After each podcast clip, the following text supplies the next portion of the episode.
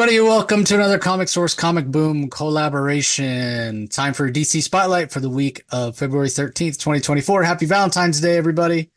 Little surprised DC didn't put out their How to Lose a Guy Gardner in 10 Days this week instead of last week. Uh, but overall, I thought it was I thought it was an okay week. No stinkers out there, really. Nothing really jumped out at me, but uh, I don't know. What do you think of the week overall, Rod? Uh, I enjoyed it. I, I, I, actually, I think I might have enjoyed this week a little bit more than you. I, a lot of, if for no reason that there's a lot more uh, interesting comic books out there than in weeks past, in my view. And I actually enjoyed reading the comics this week. Yeah. Uh, so we'll chat about them. Uh, we're getting started a little, a little late. The joys of podcasting we're having some technical difficulties. So apologies last week. We know the sound quality wasn't up to our, our usual standards as if we have standards, but, uh, yeah, hopefully we got all the bugs worked out. And, uh, we'll go ahead and kick it off with, uh, Sinister Sons issue number one. Been teased, been promoted, been a long time coming. We've seen some backups in the Green Lantern book from Jeremy Adams, but, uh, out in its own series now, 12 issue maxi series. Peter J. Tomasi is the writer. David LaFuente handles the art duties. Tamara Bonvillain on colors. Rob Leigh on letters. I I don't know that I expected to like this or didn't expect to like this. I I'm not the biggest fan of Super Sons. I think it's okay. You know, part of that being that I, am just not a big Damian guy. Um, but I gotta say, I really enjoyed this. I, I really enjoyed this, and and part of why I hadn't really been super excited about, I'd say, is the art by David LaFuente that we got in those those backups. Um, I, just, you know, we talked about it at the time. It felt sort of cartoony. It felt a little bit juvenile, and I didn't know how well that would suit, you know, a book that I wanted to take a little more seriously, which is kind of an oxymoron anyway, right? Because it's focusing on kids, basically, you know, preteens, 10, 11 years old. But then at the same time, they're supposed to be the sons of villains. You know, they're supposed to be sinister, thus the title. So, ah, yeah, it just, it feels a little awkward. It feels a little wonky. For whatever reason, and I don't know if this is just me getting used to LaFuente's style in this story or if there was another reason, but I thought the art in this issue was, was fantastic. I thought it really worked. Uh, you know, I thought the, the kids came across as sort of cartoony evil, you know, like the way Wiley Coyote comes across as the bad guy or Yosemite Sam or, you know, any other kind of Looney Tunes villain. You know, you don't really expect them to tear people's heads off or, you know, shed blood or what have you, but they come across as, as bad guys, you know, as, as the sons of their fathers, um, uh, Sinestro and, and Zor-El respectively. So this was fun. And just based on kind of the ego of these two kids, these two little kids, and uh, their behavior, um, you kind of wonder how they could ever really be friends. Like they they be friends the way Doctor Doom and uh, and Namor are friends, right? Like they never really trust each other, but they pal around. You know, the enemy of my enemy is my friend, so to speak. Um, but yeah, if you're watching this on YouTube, we've got the the scene up on the screen there where they meet for the first time and it's just, yeah, it's completely over the top and fun. And at the end of the day, I think that's what this is about, right? Peter J. Tomasi is just writing a book that's fun and not going to take itself too seriously. And I think for that reason, if I, I approach it from that kind of perspective, I think the La Fuente art does work. So maybe I was a little premature in judging it previously. So I don't know. What do you think, Rocky? I uh, I'm still a little bit uh, turned off by the by the art myself. I, I, I would like more traditional house style. That's I wish it was more like Super Sons. I I'm, I'm still not accustomed to the art, but I, I can't disagree with you on on the story. I did find myself enjoying this story. Yeah, I did. It was you know you clearly they're both villainous you know kids. They're juvenile delinquents and they're getting in trouble. Uh, what's a little bit odd to me is I think there's a mixture of there's a there's a overlap or conflicting tone because I think the tone in in the Kneel Before Zod series, which I know is a different series, but it's Lorzod's parents, and and uh, we know that Lorzod, and I, and I, won't give spoilers as to the rumors as to what might happen uh, regarding uh, over in Kneel Before Kneel Before Zod series, but there's going to be a lot of serious uh, happen happenings in Lorzod's life, and this feels like a little bit sort of a, a wonky, sort of very zany, fun comic, which is at odds with the far more serious tone in Kneel Before Zod. And I, for that matter, for that reason, I wish this was a little bit more serious here. And maybe uh, Peter Tomasi is going to make this more serious, but it's at odds with the art. Which I look at this art and I just think it's it's very zany to me. It, to me, it's it's an it's, it's an odd variation of of of the of what you want to come across in the writing versus artistically what it looks like to me. I'm not saying I can't get used to it. It's just it is still a little bit jarring for me, but I have to say that I Tomasi is winning me over with the story, and I kind of like the fact that these are two characters that are at odds. They're, they're obviously going to start off not liking each other. They're both very. Uh, they both want to be leaders. Lorzod wants to rule this planet he comes across, and uh, Sinson wants to basically be the mafia leader of this planet. And they're clearly at odds. Sinson actually steals the rocket ship that Lorzod is in. It's kind of funny. So it's it's entertaining. It's entertaining. And so my criticism is me just getting getting over maybe the overlap with Kneel Before Zod. But quite frankly, I can see myself getting accustomed to this story. And and this I think this is a lot of fun. I think those people that are fans of Super Sons will probably enjoy this. Yeah, I, I don't disagree uh, with the art. It's kind of zany. Um, and yeah, you're I mean you're completely right. If it if it was a little more of a house style, it would be more in keeping with what we've seen in Kneel Before Zod. So th- yeah, it doesn't, and that's not the first time DC's had this issue, even even recently, right? Like we talked about how the tone in Batman and Robin uh, from the first issue was so wildly different than the tone that we were getting in um, the Batman versus Catwoman st- storyline. Gotham, where it, it was and they were taking place at the same time. Didn't make any sense. I guess don't think about it too hard and uh, just enjoy the comic for for what it is. Uh, okay, up next we have Blue Beetle number six. This is written by Josh Trujillo. Adrian Gutierrez is the artist. Wil Quintana on colors. Lucas Gattoni on letters. Uh, I'm liking what's happening here in terms of us getting some um, some more background into the uh, Javier Basilado, I guess is how you would say it? Basaldo. Um, yeah, I think so. Yeah. Who, yeah, who's who's basically the the bearer of the the blood scarab, um, and I, I really appreciated that. It was it was interesting to see sort of the parallels and the differences between uh, him and Jaime Reyes in terms of sort of being possessed in a way by these scarabs and and them s- sort of having to be bent to the will of the scarab. Uh, obviously, Jaime's is a little more of an independent relationship. Javier apparently is is basically remote controlled by this blood scarab, and and his personality is sort of subsumed by it. So that was an interesting idea. Made this uh, blood scarab character much more than a two dimensional villain. Um, so curious to see where that's going to lead. Uh, the only thing I'm not liking about Blue Beetle, I've, I've talked about this before. Um, as opposed to the first series where I felt like Gutierrez's art was really clean. This art feels like it's getting messier and messier as it goes along. I don't know if that's just a a, a byproduct of him trying to stay on schedule. Because I also noticed that the backgrounds in this issue were very, very light. Oftentimes there were no backgrounds, just solid colors.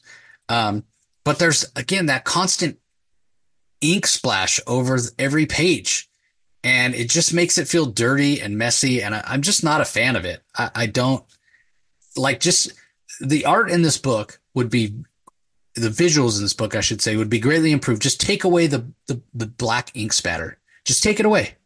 Just remove it. Uh, because it's not like these guys are working in, you know, on, on actual Bristol boards.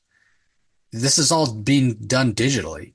So they're adding another layer where it's just ink splatter. And I, I, yeah, I question whether or not that's a, that's a good idea. I also question what, like, I've, don't get me wrong. People do it in real life, right? Like you get your brush and you kind of flick the bristles or whatever, but you, you have to be really careful that it doesn't go and cover something that's, you know, really important or what have you. Um, but it's, it's so, it's so much easier to do it digitally. So it's almost like people are like, well, it's so easy to do. Why, why don't I just do it?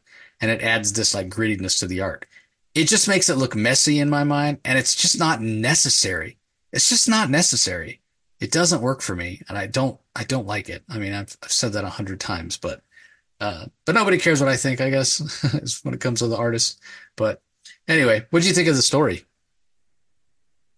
I actually didn't mind the story. I thought the story was a little bit it, it, caught me by surprise a little bit because one of the uh, one of the internal struggles that uh, uh, Jaime Reyes has was whether or not to use lethal force, and he goes out of his way to not to not use lethal force in this issue. Unfortunately, he comes across an unsurmountable obstacle. They actually, the Keja do, I'm, I'm saying that wrong, but the, the, the actual suit that Blue Beetle has uh, has a mind, actually takes over and has a mind of its own, and actually ends up using, utilizing what appears to be lethal force against the Blood Scarab because and it's really tragic because in the midst of their fight, it becomes clear that the Blood Scarab is actually taking control of Javier, the the the the, the I guess the innocent human who has had his mind overwhelmed by the by the uh, forces of the by by the psychic presence of the of the Blood Scarab. Uh, which is the ancient pharaoh of Egypt, uh, and and so it's it's sort of tragic in that in that respect. And uh, yeah, so I, I, thought I thought it worked kind of well it, because I wasn't aware, and this this might be new, but there's there's actually now a conflict between who controls the suit. I mean, the Blue Beetle was so concerned about potentially Jaime Reyes dying that the, the Beetle suit itself took took control because it didn't trust Jaime Reyes' instincts uh, and, and, didn't believe that lethal force could be avoided. And that's very interesting there, and also very tragic because it shows a disconnect between the the suit uh, the suit and its communication with uh, with uh, Jaime. So that that's in, that's very interesting. I agree with you with the art. I'll be very blunt. Uh, I there were there are entire sequences here where I'll be honest. I'm on a page right now where I don't know what the hell happened. There's a page where the, the green beetle, whose name I forget, I don't know what's happening. There's a there's a glowing ball behind her. I don't know why. I don't know what's happening. I, I literally don't know. I can't. I don't know what's happening on the page. It's not being described what's happening. There are there are battle sequences where I don't know what happened and who the characters are. And there's the color work. I think is wonky. I, I think they got the color work of Starfire wrong. They they you know it didn't quite feel like Starfire's traditional sort of colors. I'm being might sound like I'm being picky here, and I am being picky, it, it didn't work for me. Uh, this battle sequence, this this could have been done better. I don't I don't mind the splash, like the the, the blood splash or the the blotchiness that bothers you. It's that's not. I can get over that. In fact, it even gives the illusion of blood, the blotchiness, and, and I think it arguably even enhances some of the scenes. Unlike you, feels very different. To me, it's just the overall colors just don't seem to mix well. Although I will say, colors Wil Quintana has his work cut out for him because when you're dealing with all these colors, the Beetles and everything else, and you're and they're battling amongst each other, I can understand that he's challenged by it, but it wasn't just quite it wasn't quite up to task for me. So, but I nonetheless, from a story perspective, overall, I was pleased with this, and I like the moral struggle that Jaime was left with, and particular his failure at the end to, to control the suit, the Blue Beetle suit, and un- unfortunately, the, the lethal force that was used at the end of this, end of this, there's a tragedy to this that Jaime Reyes, it's probably going to stay with the character for quite some time. So I thought it was well written, uh, despite maybe some hiccups on the art. Yeah, it'll be interesting to see what what fallout there might be from this because you're right that that was. I mean, Khaji Da and Jaime have always gotten along, and to have Khaji just take over um, and again, it just drawing those parallels between him and Javier, very, very interesting. Great work by by Josh Trujillo. And I know, uh, you know, again, I, I think Gutierrez is pro- it's probably just a time thing. Like he just he doesn't have time to put in backgrounds, um, because he's trying to stay on schedule, and so he's looking to add texture and layer in some way, and it's probably real easy just to use that ink splatter. But yeah, I, I don't think it I don't think it works as well as maybe it could. Uh, all right, up next, we have Batman and Robin number six. This is from writer Joshua Williamson. Nikola Čižmešija handles the art. Rex Lokus on colors. Steve Wands on letters. Interesting story here. Um, kind of follows up with what we saw last issue, where at the end, this this kid who's on Damian's soccer team, Zach, uh, there was some some hints given that he was uh, Mr. Zsasz's son. And you're like, what? How can that be? What sort of retcon is going on now? Don't worry, everybody. Nobody was crazy enough to sleep with Mr. Zsasz and have his kid.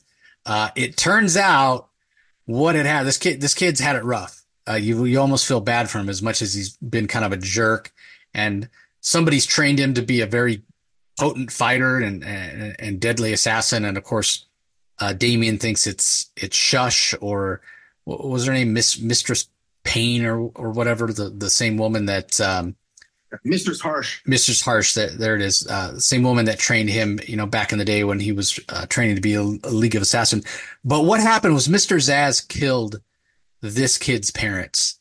And this kid kind of lost it. He had a psychotic break and he convinced himself in his mind that the only reason that Mr. Zsasz would kill his parents is because Mr. Zsasz loved the kid so much that he wanted the kid for himself, wanted the kid to be his son, wanted Zach to be his son. So that's how Zach sort of dealt with the trauma of Mr. Zsasz murder his parents. Like super tragic, like really, really pretty heavy stuff from, from Joshua Williamson. So uh, I did appreciate that this story didn't drag on too long in terms of the the idea of Mr. Zsasz having a son, but we're still uh, exploring the mystery of is Principal Stone Mistress Harsh? Is she um, this this woman that trained uh, Damian back in the day? I guess we'll have to wait and see. So that's still being explored. Uh, there's also at the end a very uh, sort of tender moment between Bruce and Damian that I thought again was handled really really well. Um, I mentioned just a few minutes ago about kind of the uneven tone when you talk about Batman and Robin and how Bruce and Damian from the first issue were sort of seemed like they were in a good place relationship wise, which was at odds with what we were seeing in uh, in Batman, uh, Catwoman, Gotham War, what have you. I- am fine with just being like, okay, that's whatever it was. We, you know, Gotham didn't didn't really work for either of us.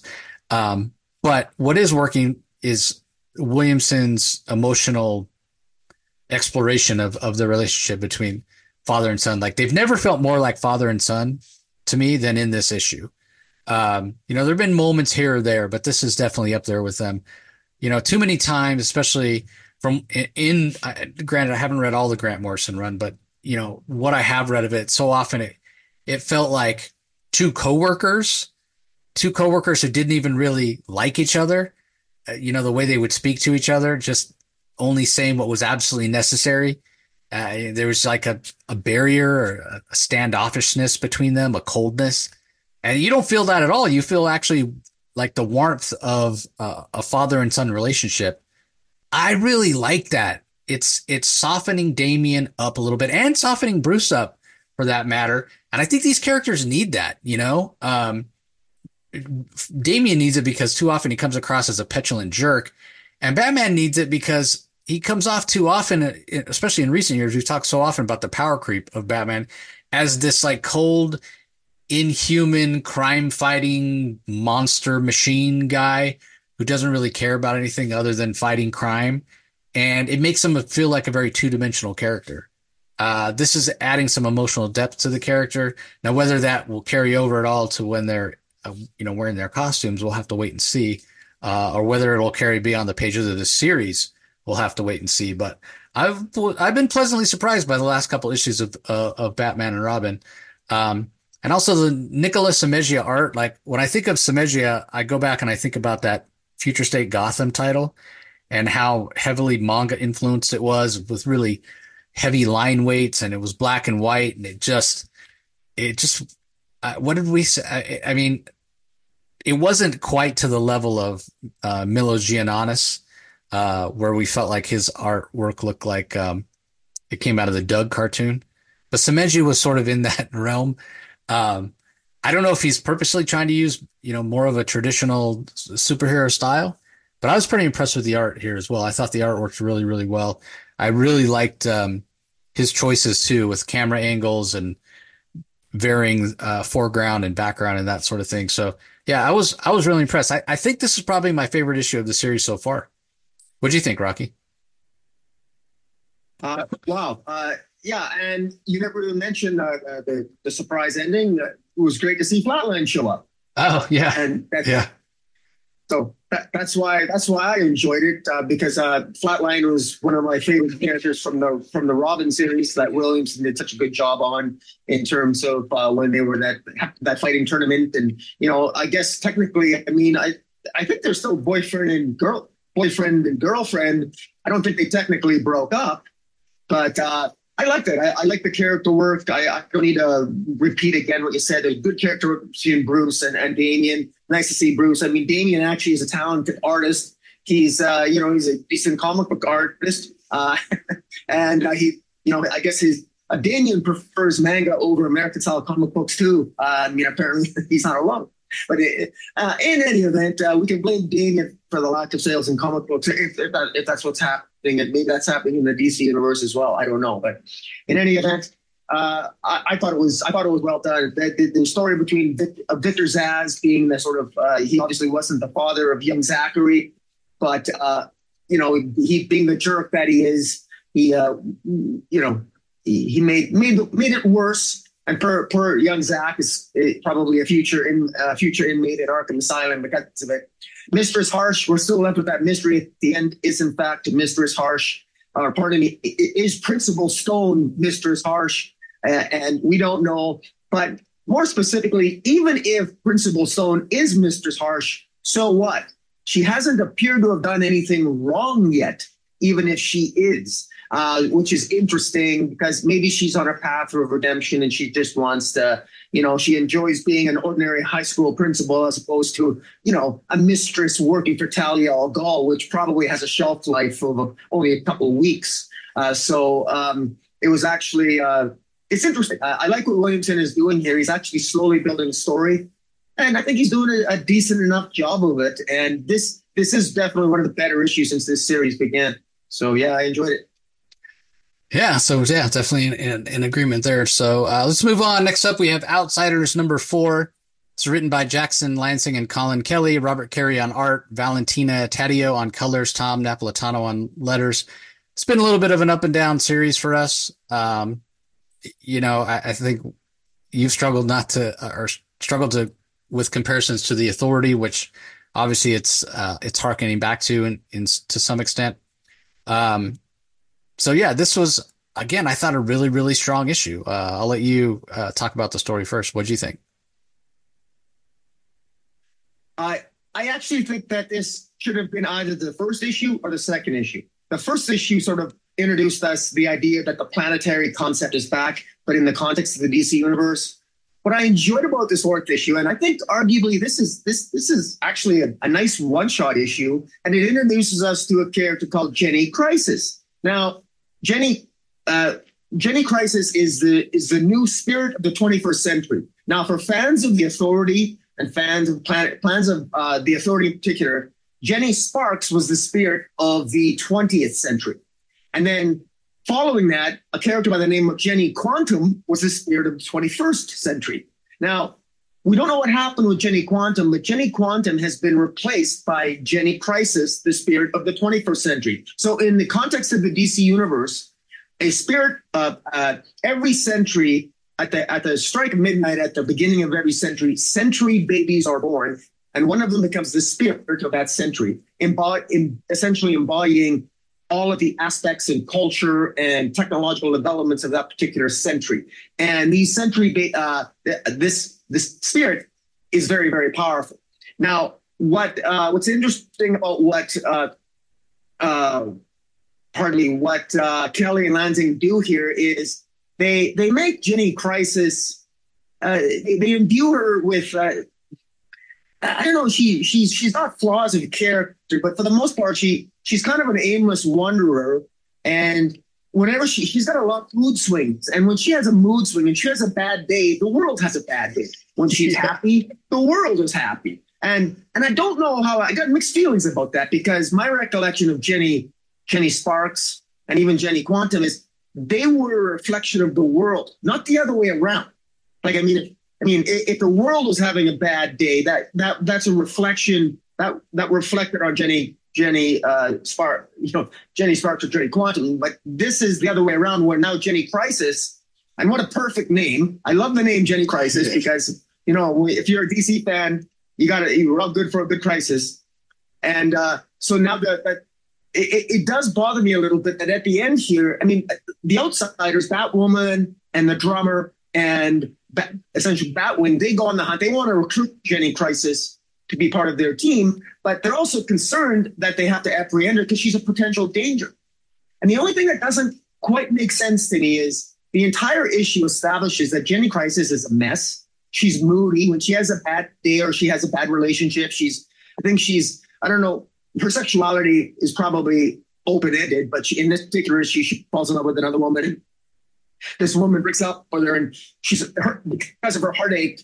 Uh, uh, the world, you know, it's implied that a lot of people around the world died because of all these storms and all these terrible things that happen in the world because Jenny Crisis has a bad day.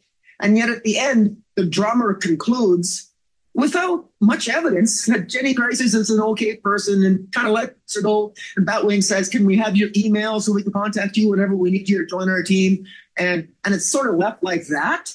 So I I'm a little bit concerned how nonchalant they were about it. you know, I mean, this is kind of a I mean, I'm not sure if I would be comfortable just letting this this woman who's essentially directionless and not particularly prone to making great decisions uh, sort of be on her own. But, but beyond that, I love the potential of this Jenny Crisis. She's a new character, interesting. This is the best issue, I think, so far, and the most straightforward. And it tells a decent story. And I want to see more of Jenny Crisis. So, what do you think? Yeah, I agree. Uh, you know, and, and, I get it. Very meta, you know, in, in terms of t- talking about the generation that's, you know, currently coming of age and all the sort of the pushback. It's interesting, right? Like there's a couple of generations in between, uh, you know, generation, the forgotten generation that we're a part of, you know, generation X or whatever. Then you have generation Z, then you have millennials. And, and before our generation, you had kind of the baby boomers and, and it's, it's interesting because you have the, the boomers and then you have gener, uh, the millennials and they're the ones that really are kind of at odds with, with each other because the, the boomers will, you know, talk about, well, how come you can't do things the way we did? You know, we went to college, we bought houses, we raised families. You know, here you guys are in your late thirties or, or entering your thirties or what have you, and you're still living at home with your parents and why don't you go get a job and blah, blah, blah. And they're just, they just, there's a disconnect there. They just don't understand that the economy and, and the way the system is set up just isn't the way that it used to be back then. It's not as easy to do things the you know the way that it used to be in terms of you know housing's more expensive and it's just it's just a different world now. And so you know I find that to be fascinating. And in a lot of ways, that's what this Jenny crisis is representing, right? Like the the, the difference, the the trauma that that you know the youth of today is having to deal with and and what have you. So yeah, it's kind of interesting in, in, a lot of ways. And uh, I think Jenny Crisis is an interesting character, like you mentioned there are still some issues with her. I think, um, you know, like you mentioned, uh, there's some issues with letting her run free, but at the same time, it's like, what are you, what are you to do? You know, what are you to do? It, it, she's supposed to be the embodiment of the new century born at the moment the new century started. And yet she has this, you know, crippling anxiety when she was young. She couldn't really go outside or be around other people at all. It's like, what is that? Um, so yeah, interesting the choices that she's being forced to make. And and I while I agree with you, the outsider's like, how can you let this woman just she's such a danger to the entire planet. How can you just let her be out there on her own? Like, well, what what other choice do they have really? You know, like you're sort of damned if you do and damned if you don't. If you try to capture her, you try to force her to do what she doesn't want to do. You know, I mean, what do you just put a bullet in her head? Like, don't we don't even know? I mean, she's so powerful we don't even know if that would if that would even really work. So again, really interesting story, really interesting character for Lanzing and Kelly to uh, introduce here because there's so much potential for uh, what she can be as a character. Um, and yeah, so you know, from that perspective, I I really enjoyed it. Uh, all right, up next we have Batman: City of Madness number three. This is uh, written and drawn by Christian Ward, letters by Hassan Otsmane Elhaou. Black Label series exploring the what do they call it? The Gotham from below. I really got some um, some vibes of um, you know the Batman who laughs and and what have you in this. If, if even though that character And uh, Scott Snyder's story about that character, I, I, feel like hasn't been around that long. It's almost like this is homaging that already. Um, so that was interesting. Uh, but anyway, what did you think of this? I thought that what's interesting about this is that this has the vibe to me of having almost a, a this is this is actually another origin for the Joker. Now this is a Black Label series, and this isn't. I'm assuming that this isn't mainstream DCU because this ends implying that the that I mean essentially the Batman. Uh, uh let's put it this way: Gotham City is above. Gotham above is different than Gotham below because Gotham below has copies of all the citizens of Gotham above.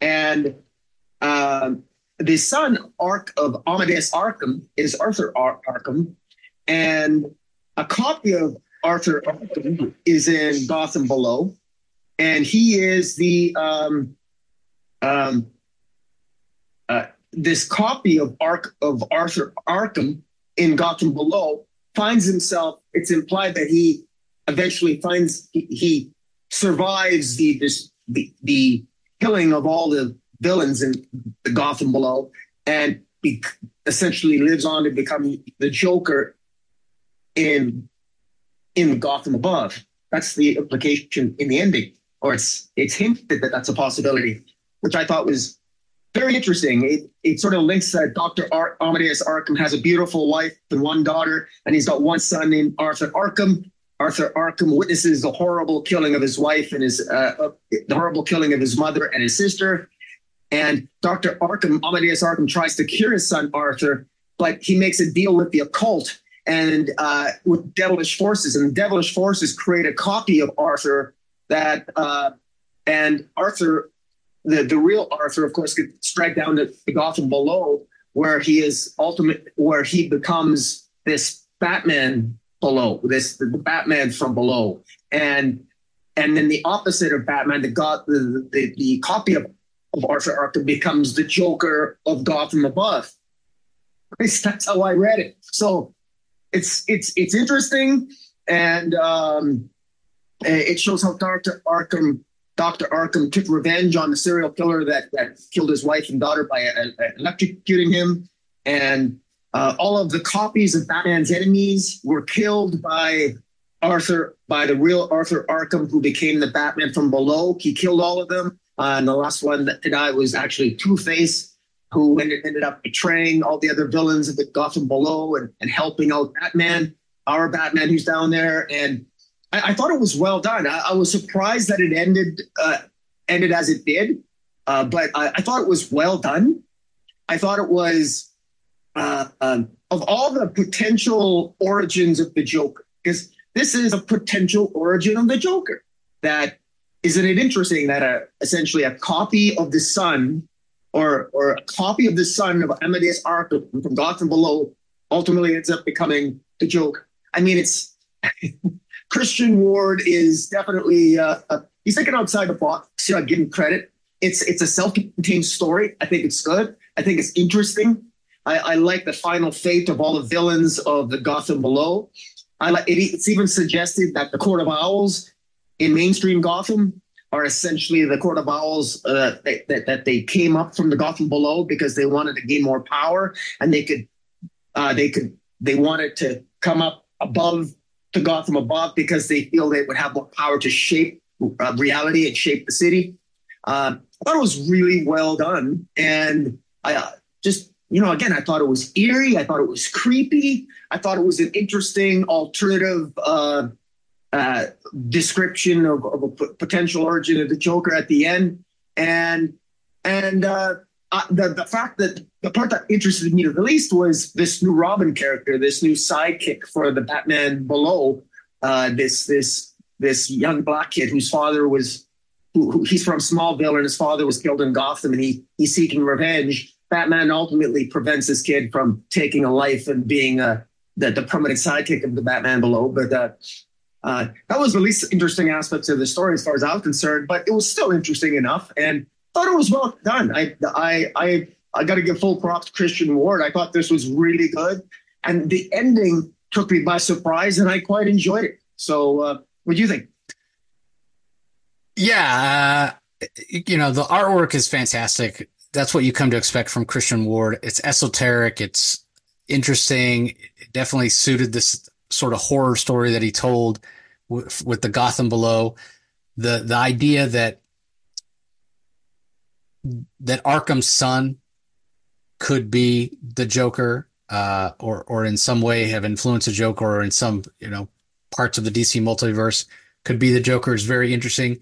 There's also hints that the Court of Owls may have originated originally from the Gotham Below. I like that idea as well, um, because it is sort of this twisted, uh, you know, mirror image of of what Gotham is. We always know Gotham's had um, very much had its you know high society people that felt like they were kind of uh, above others. Uh, and so, you know, if you're talking about a mirror image of that, that that definitely could be the court of the owls, where you had people that felt like they were the have-nots um, of the world, and and what would they envy? Well, they would envy the people that you know the haves, and they would want to emulate that in some way, but still, uh, at the end of the day, being evil. So uh, yeah, I really appreciated that. I thought this was a, a fantastic story. Uh, I can understand why that that Robin, this new Robin, exists uh, in terms of needing you know an excuse, needing a plot device to get Bruce to go to the, the Gotham Below to become aware of it. But yeah, it, it is a little clunky at times and doesn't really work uh, that well. Um, but what does work is is Bruce recognizing the trauma and trying to get through to to Arthur and and you know Arthur ultimately being at the mercy of this this entity um, this this evil entity that that both Gotham above and Gotham below are uh, are sort of at, at, the mercy of at times. So yeah, fantastic story. Definitely something that Christian Ward or another writer could go back to, and yeah, lots of hints to be explored with the connection of uh, Arthur Arkham and the Joker, as well as uh, the Gotham Below and the Court of Owls themselves. Uh, okay, up next we have Wesley Dodds, The Sandman, issue number five. Uh, Robert Venditti, writer, Riley Rossmo on art, colors by Ivan Plascencia, letters by Tom Napolitano. Little bit of a transitional issue, but there's still plenty of action. Um, so we know that uh, what's his name, Vanderlyle was uh, was attacked last issue. Wesley Dodds showed up there just in time was able to stop the attack.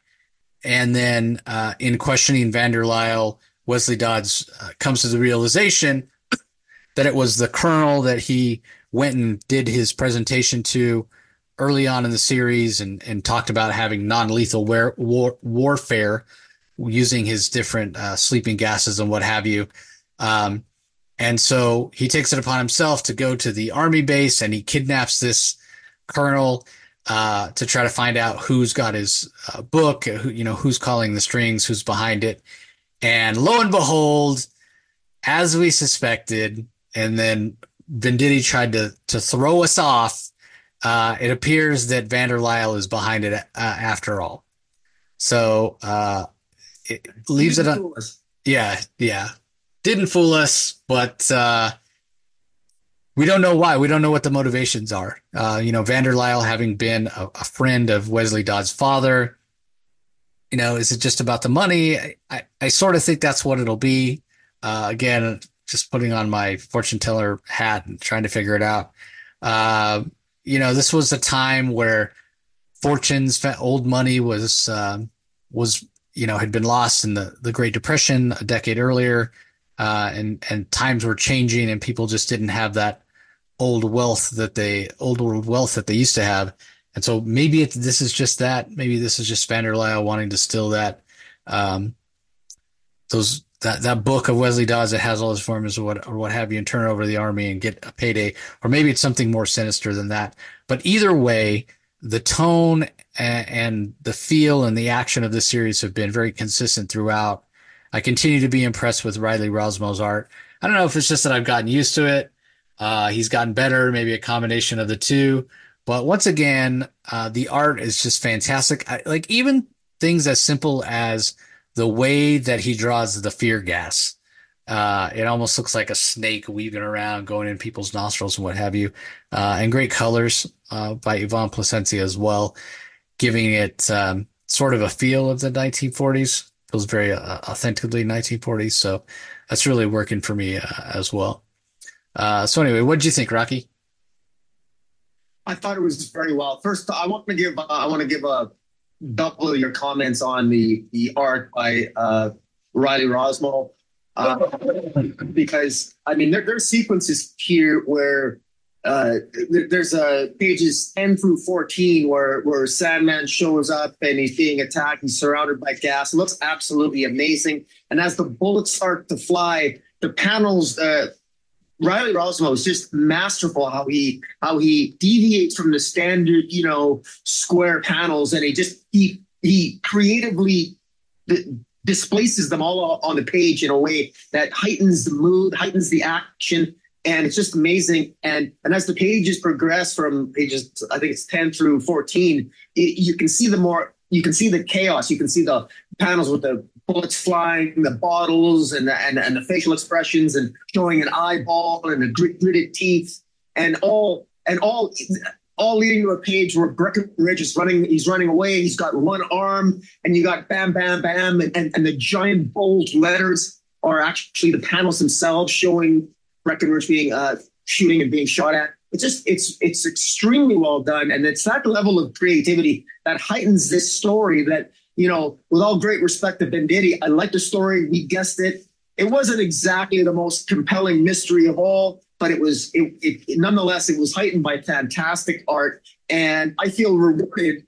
Not that it was that difficult to figure out what was going on. I feel rewarded uh, uh, for under for figuring out the story ahead of time and just the visuals just fantastic. So all all in all, just very well done, and I'm so glad that I, I, I you know I'm so glad I stuck with the series. And a, a shout out to Roddy Rossmo because I want to give him a shout out because I've been very hard on him in the past on his art, but he found he's found his niche with this series. He's done an excellent job, and he deserves to be called up for it. Yeah, I've been. I haven't liked his art in the past. There've been been times where it hasn't. You're on mute. Sorry about you're on mute. Yep, sorry about that. Yeah, uh, I, I echo that. We've been hard on Riley at times. His his art is just so stylized. I mean, I was the first one to admit that his art worked perfectly on that Martian Manhunter series because you know Martian Manhunter is shape shape changer and what have you. But other times we just we haven't liked it on on Harley Quinn and some other things. But yeah, it, it just it's just working here uh, really really well. So again, just props to Riley for doing a, a fantastic job. So uh, all right. Up next, we have Batman number 143. This is written by uh, Chip Zdarsky. We have art by Giuseppe Camuncoli and uh, Andrea Sorrentino. Uh, colors by, hold on, let me get to the uh, credits page. Apologies. Um, so I didn't really uh, care for the first issue of this arc. So um, the second issue surprised me um, because it, it started to pull me in. so I was really surprised, uh, pleasantly so. Uh, but we'll talk about that uh, in detail in a second. Let me just, f- if I can find the stupid credits. Uh, of course, it's going to be on the on the last page, if at all. Are the credits here? At all? We're on page 30 something. Okay, here we go. Finally. Yeah, Chip Zdarsky writer, Giuseppe Camuncoli and Andrea Sorrentino on pencils. Stefano Nesi and Sorrentino on inks, Sanchez and Dave Stewart, Alejandro Sanchez and Dave Stewart on colors, and then Clayton Cowles on letters. Um, yeah, I I was, as I said, really impressed with this. Uh, as much as I'm not a fan of the Joker, and this is, you know, the the Joker sort of origin story, if you will, you know, not not in terms of okay, Ace chemicals. He falls in a vat of chemicals. It bleaches his skin. It turns his hair green. Uh, it, it, drives him even further insane. Um, but in terms of what, okay, what happened next? How did that was sort of point A, right? Like, yeah, everything that happened to Ace chemicals, and then you you talk about point C, let's call it, and that's when you have that first story, uh, the one that Tom King and Mitch Gerads uh, Gerads just homaged in Batman Brave and the Bold where Batman and the Joker meet up for the first time. And I think what we're seeing here with what Zdarsky is building is it wasn't just he fell in the acid and then that was his final iteration. There was a bit of an evolution. There was a bit of an adjustment period for the Joker to come to terms with who he was and, and sort of figure out what he wanted to do. And that it seems like that's what this story is uh, is exploring. Now, you know, you mentioned it last time that that some people may not like this, uh, and I could see it being polarizing. Um, but what's interesting is uh, so just when you think Zdarsky's answering the question, then he he inserts some doubt. Well, is this really what's happening? Was the Joker really afraid of Batman or was he never afraid? Was he just trying to manipulate events? Um, so that's pretty interesting as well. The other thing that's interesting that you, you know, we've talked about is this idea of this doctor. I can't remember what his name is. Um, but the, Caprio. Cap, yeah, Caprio. And, and, and he's, he's the one that trained Bruce to kind of control his fear and, and train his mind to be Batman. And for, and they didn't they didn't part on good terms. Him and Bruce Wayne did not part on good terms. And apparently this guy holds a grudge, like maybe the biggest grudge of all time because he goes and seeks out the Joker. He's like, yeah, Bruce Wayne may be the most brilliant mind that I ever encountered until this, until this Joker. And I'm going to help this Joker, you know, become something that's going to be more brilliant than Bruce Wayne, that's going to have the ability to destroy Bruce Wayne. Like, dude, what a grudge. What a, what a jerk you are. Um, but again, some people may not like that they're tying the, the this idea of who the Joker is so closely to who Batman is, to the point they're be, you know being trained by the same people. I can sort of understand that, but at the same time, you know, you hear a lot of people talk about how the, the Batman and the Joker are kind of opposite sides of the same coin. So why wouldn't you have that p- parallel of you know so many ways that they're they're similar? Um, but at the same time, I get it, right? Like you're asking us to believe a hell of a lot of coincidences. Uh, but maybe that's just how the DC universe works. So uh, it's still at the end of the day is a Joker story. So you know, I, I still kind of groan uh, when I'm like, oh, here we go. But I was entertained by this. Um, and and I've only talked about the flashback. The, the story that's happening in present time is even more interesting to me. This idea that the Joker finally succeeded uh, in a way, it almost feels like the last Batman Joker story. Uh, you know, I know we had whatever it was, Batman Last Knight by uh, Snyder and Capullo, but but this truly feels like the last Batman story to the point where we see Selina Kyle and she gets uh, subjected to whatever the Joker has going on, something to do with sound waves that's turning everybody into Jokers. She had rounded up the rest of the Bat family after they'd been Jokerized. Uh, and, and, this is a Batman that's clearly older and has lost a step. So how does he win the day when the Joker seems just as powerful as ever? Uh, I guess that's what we'll have to wait and see. But yeah, fantastic the the, the story that's taking place in in present day. Uh, and I imagine, although they, other than obviously they both have Batman and the Joker, there haven't been too many tie-ins yet. But I imagine by the time we get to the end of uh, of this these parallel stories, that we'll see how they tie together a lot more closely than it appears at this point. So yeah, I mean, as much as I didn't like 142, this was a, a vast improvement. And uh, yeah, I, I, I actually found myself enjoying this. Um, don't tell anybody. I've got to keep my my Joker rants, uh, you know, close to hand when needed. But uh, I got to imagine, Rocky, you enjoyed 142 immensely. Uh, this probably was even better in your in uh, in your mind. What'd you think?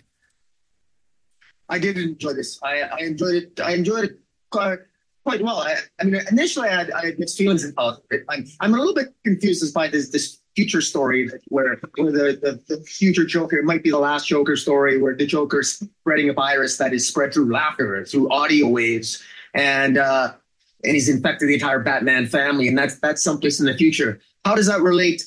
How does that relate to this the origin of the Joker between Doc, you know, Doctor Captia train both Bruce Wayne in, in, order to avoid fear and to, in order to access multiple personalities.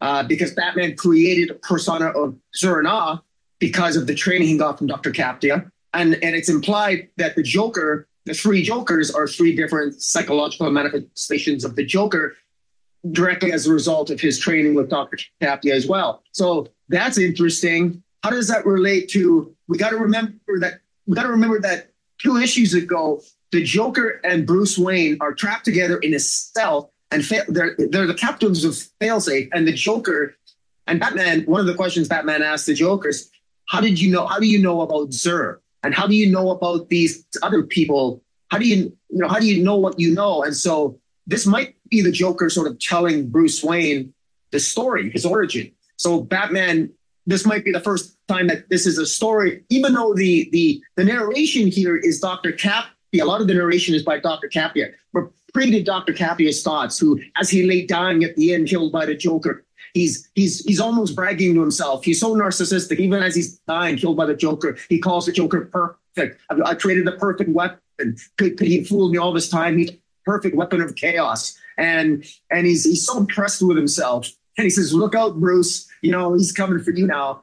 And in the so you got to wonder now. What what I what I find exciting about this is a number of things. First is that this origin of the Joker, uh, it, it, whether you think the Joker was playing Dr. Caprio for a fool and just wanted to get training from him or using him or not, you can still sort of reconcile this with the three Jokers. You can even reconcile this with Tom King's Batman Year One story. You can even reconcile this with the Killing Joke, if you really, if you really think about it.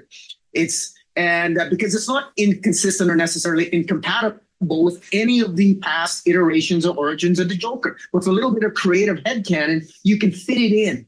It's it might be a little messy, but you can fit it in. And frankly, with DC continuity being as convoluted as it is, because it is a lot, lot of history there of this, especially the Joker, I think that's I want to give uh, Zardasky some props because I think I think this actually works here. And uh, I actually liked it. So I'm going to be really curious to know. Uh, I mean, I know that you you seem you don't seem to mind it. Be curious to know what the larger comic reading public thinks of this story as well. I actually quite enjoy it. I think uh, I think it was a pretty good job here. Dr. Caprio wants to cure the Joker. He wants to expand the Joker's mind, and boy, did he succeed in doing that. Now, um, but how does this relate to the future? How what's going to happen now? Now that Bruce Wayne, Batman, and the Joker both realize now that Bruce Wayne knows that both he and the Joker were trained by Dr. Captia, and they're they're both trapped and held captive by Failsafe, and one of Batman's psychological inner profiles, Zur-En-Arrh, is in the is now in Failsafe's body. What are Joker and Batman going to do as a team to defeat Failsafe? Are they going to work together? I don't know. Uh, this origin of the Batman is not even over yet. And what does this what does this future story have to do with this main story? I'm not really sure. Uh, the Commissioner Gordon story is pretty good too. And all in all, if, if I have one criticism of Zardasky's story here is that he's weaving together a lot of part of moving parts. I don't think he did a very good job at all of. Uh, he should have. I don't even think Dr. Caprio's name is mentioned in either this issue or the previous issue. That's a significant miss. I think for new readers, you're going to have to read. You have to read Batman the Knight issue eight, where Dr. Caprio is in to, to fully get this. So I think that I think that you're gonna. I think some homework is going to be necessary for new readers if they're if they're going to if DC's going to collect this as a trade. They're going to have to throw in that issue of Doctor Capia, issue eight of the Knight, I think, uh, but maybe some will disagree with me on that. But so I, I think that probably in putting this together, the story is good, but I think for new readers it might be a little bit more difficult to catch on to. But I hope I'm wrong. But I'm enjoying it. But I'm a long time reader, and I, I just had a lot of fun with this. So yeah, pretty good. Yeah, again, I thought uh, I, I, am I was surprised. I was pleasantly surprised how much I was pulled in by uh, by a freaking Joker story. So, uh, all right, up next we have Speed Force number four. This is written by Jarrett Williams, art by Danielle Di Nicuolo, colors by Andrew Dalhouse, letters by Simon Bowland. What do you think of this? All right, um, you, are gonna I, I um, okay. Uh, this was based. I, I, mentioned earlier that I might have a rant, I, and this was going to be the issue where I ranted a little bit. I'm going to. I I actually had some extra time uh, today, this afternoon, and I thought just for for shits and giggles, I would I would read this until I actually understood, and until I could actually ascertain some discernible plot. And uh, I, I think I kind of sort of got a discernible plot here. We got this character, the fiddler called Fiddles, and he's he's citing he's he's working with the, the music meister uh, in order to manipulate an app called the Symphony app, which is a music app to get subscribers onto it. And they want to brainwash people who use the Symphony app So it would be like it would be like if, if all of us downloaded Spotify and Spotify was an app that could brainwash us. That this is what Fiddles and this Music Meister mod want to do. And they want to overthrow this other music mogul called Sebastian Stagg, who's got a robotic companion called Stagatron. And um, somehow this is linked to a bunch of missing scientists that were, were what that were kidnapped or disappeared in issue one. I'm not sure why. And I there is a slew of new characters that just pop up here that uh, were, were new. I mean, including Fiddles and and then there was um, uh, uh, this Isaac character and Maud and, and Dragon Son and and my criticism of this series is that I, am just while I'm trying to figure out the plot, the plot is drowned out in the writer's attempt. And uh, forgive me, the writer is uh, Williams. Yeah, Jarrett Williams. Jarrett, yeah, Jarrett Williams. Jarrett Williams spends so much time. There's so much exposition here, way too much exposition, and the exposition. There's not enough exposition explaining what's going on plot wise. And instead, we got pages where Wallace West is angsting about about uh, about feeling bad about not asking for help when he needs it, and then Avery getting upset that she feels that she's better than she is because she's she's better than this, and she's upset with Wallace because Wallace didn't ask for help, and and there's there's there's a very vain attempt at character work that fails. It doesn't work because I can't get into the character work because I'm struggling I, I, it needs to be grounded in a plot. And I found myself in my struggle to understand what was going on and why are these characters here? Why are there so many characters on the page? They're superfluous, they're unnecessary. Just tell me what the plot is, first of all, before I can get grounded on the characters. We don't know Wallace uh, West enough or Avery enough. They don't have an established friendship until really this series to begin with, quite frankly, other than a couple of minor appearances. So I don't feel that they know each other well enough anyway. The the sequence where they're battling Superboy, Superboy's costume is or Conner Kent's costume is different. That looked wonky. Uh, I, I, think he's over. I think his mind was overtaken last issue by this music apple symphony of some kind. It brainwashed him. So I can kind of get that. I think the art was a little a little bit too eclectic, too stylistic for me. But I could the art I could get used to. But the the plot was just there's there's too many words on this page. Uh, Jarrett Williams does he, he tries so hard making all these characters sound natural. You can see his attempt at the, there's so much dialogue here. He tries to give each character their own voice with slang and everything else, but it just confused me. It, it conglomerated to such and, and built up to a point where I just felt each panel was almost disconnected to it wasn't unified by a common thread in my mind and I personally felt overwhelmed reading it. And I think it's it's almost like he takes a simple concept of a plot and didn't really address it, and then just bombarded the, the reader with with dialogue that doesn't serve any larger narrative that I could that I could find. I was very frustrated with this. I'm being I'm being as diplomatic as I can. I think there's a good story here, but I think it's just lost in the uh, verboseness of it all. So, what do you think? Yeah, that's a good way to put it. Lost in the verboseness of it all. Um, yeah, I think like this would work better in my mind if if we knew for sure. Okay, this is this is a story that is not in regular continuity, right? Because you know you talk about a, a an attempt at characterization and it failing. Well, we've seen these aren't characters. You, you, there's a lot of characters, and some are new, but most of them are characters we've seen before. You know, we're we're seeing Roundhouse, we're seeing Mister Terrific, we're seeing Wallace West, we're seeing Avery. You know, the Flash of China, what have you. These are characters that we've seen before, and we sort of know what to expect from them. I mean, they're not fully fleshed out, you know, major characters where we know exactly how they would act or have a good idea. But a baseline has been established with these characters, especially with Wallace West. And he acts so wildly out of character here with this angst and, and, you know, worrying about things and what have you. And it's like, this is not nowhere near the, it's not the same character that other people have been writing about. So there's sort of that disconnect. And then the other part of it, and you mentioned this as well. Yes, walls and walls of text walls and walls of text. Now, Jarrett Williams hasn't written a ton of comics, and you know it is a learning curve.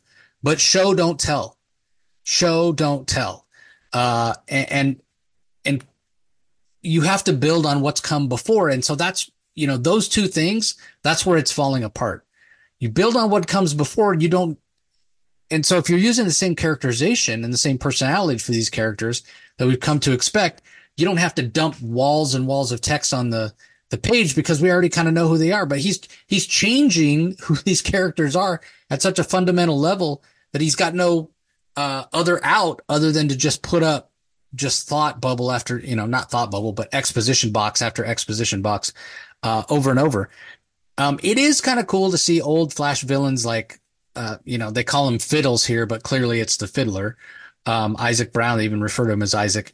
Um, but again, um, there's no content. It's, it's funny, like walls and walls of text from Avery, walls and walls of text from Wallace. But when it comes to somebody who newer readers may not be that familiar with, I couldn't tell you the last time the fiddler showed up in a, in a flash comic. It had to be like back during the original Wally West run, uh, run that started in 1987 um, you know, that yellow cover with the Jets on it or what have you.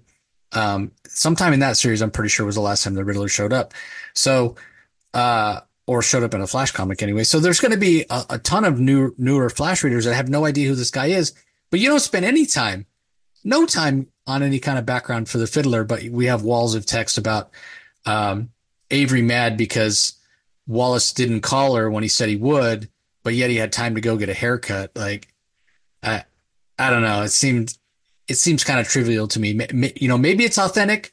Maybe you know, maybe it's a little get off my lawn for us to to sort of rant about this because he clearly is a young writer, and you know, based on the vernacular he's using, this is how kids talk these days. I guess. I mean, it's not how my 11 year old daughter talks, but um, I don't know. Maybe this is how teenagers talk. I I couldn't say, but yeah, it this by, by far wasn't the worst uh, issue of the series. I do feel like there's improvement, but it still has a long way to go in order to be a, uh, an entertaining comic in my mind. Agreed.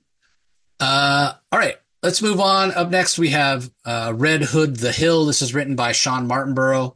Sanford Green is the artist. Matt Herms on colors. Troy Peteri on letters.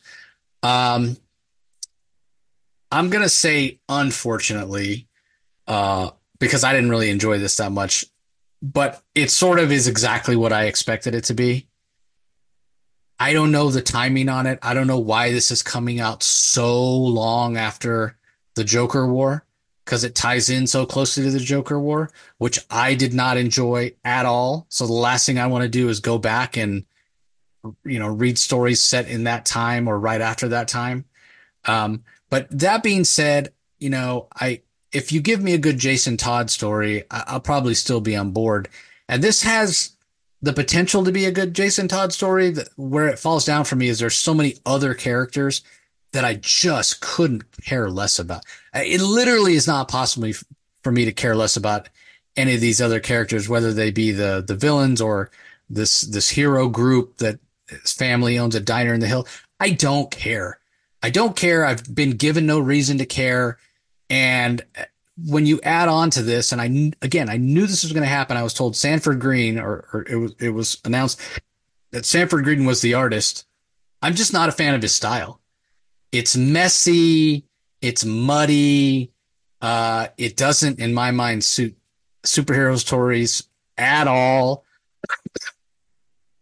I don't know if he influences um, his color artists when he works with them. I've seen Matt Herms color things very brightly before. This is not colored that way. This is all brown and dreary and just adds to a feeling of kind of moroseness to the story.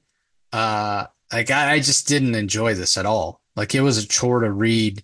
There were several times when I was reading it, I, I just wanted to stop. I just wanted to put it down and and not read it. But I kept telling myself, well, maybe it'll get better uh, maybe we'll we'll get a little bit more. I mean, it says the name of the book, the name of the series is Red Hood the Hill. I to say that Red Hood feels like a supporting character in this book is a vast understatement. Uh, it's more than a cameo, but he's got no agency at all. it's all these other supporting characters that again I don't care about. If you call the book The Hill and say it's about you know X Y Z characters that nobody's ever heard of before, probably it's not going to sell any any at all, right?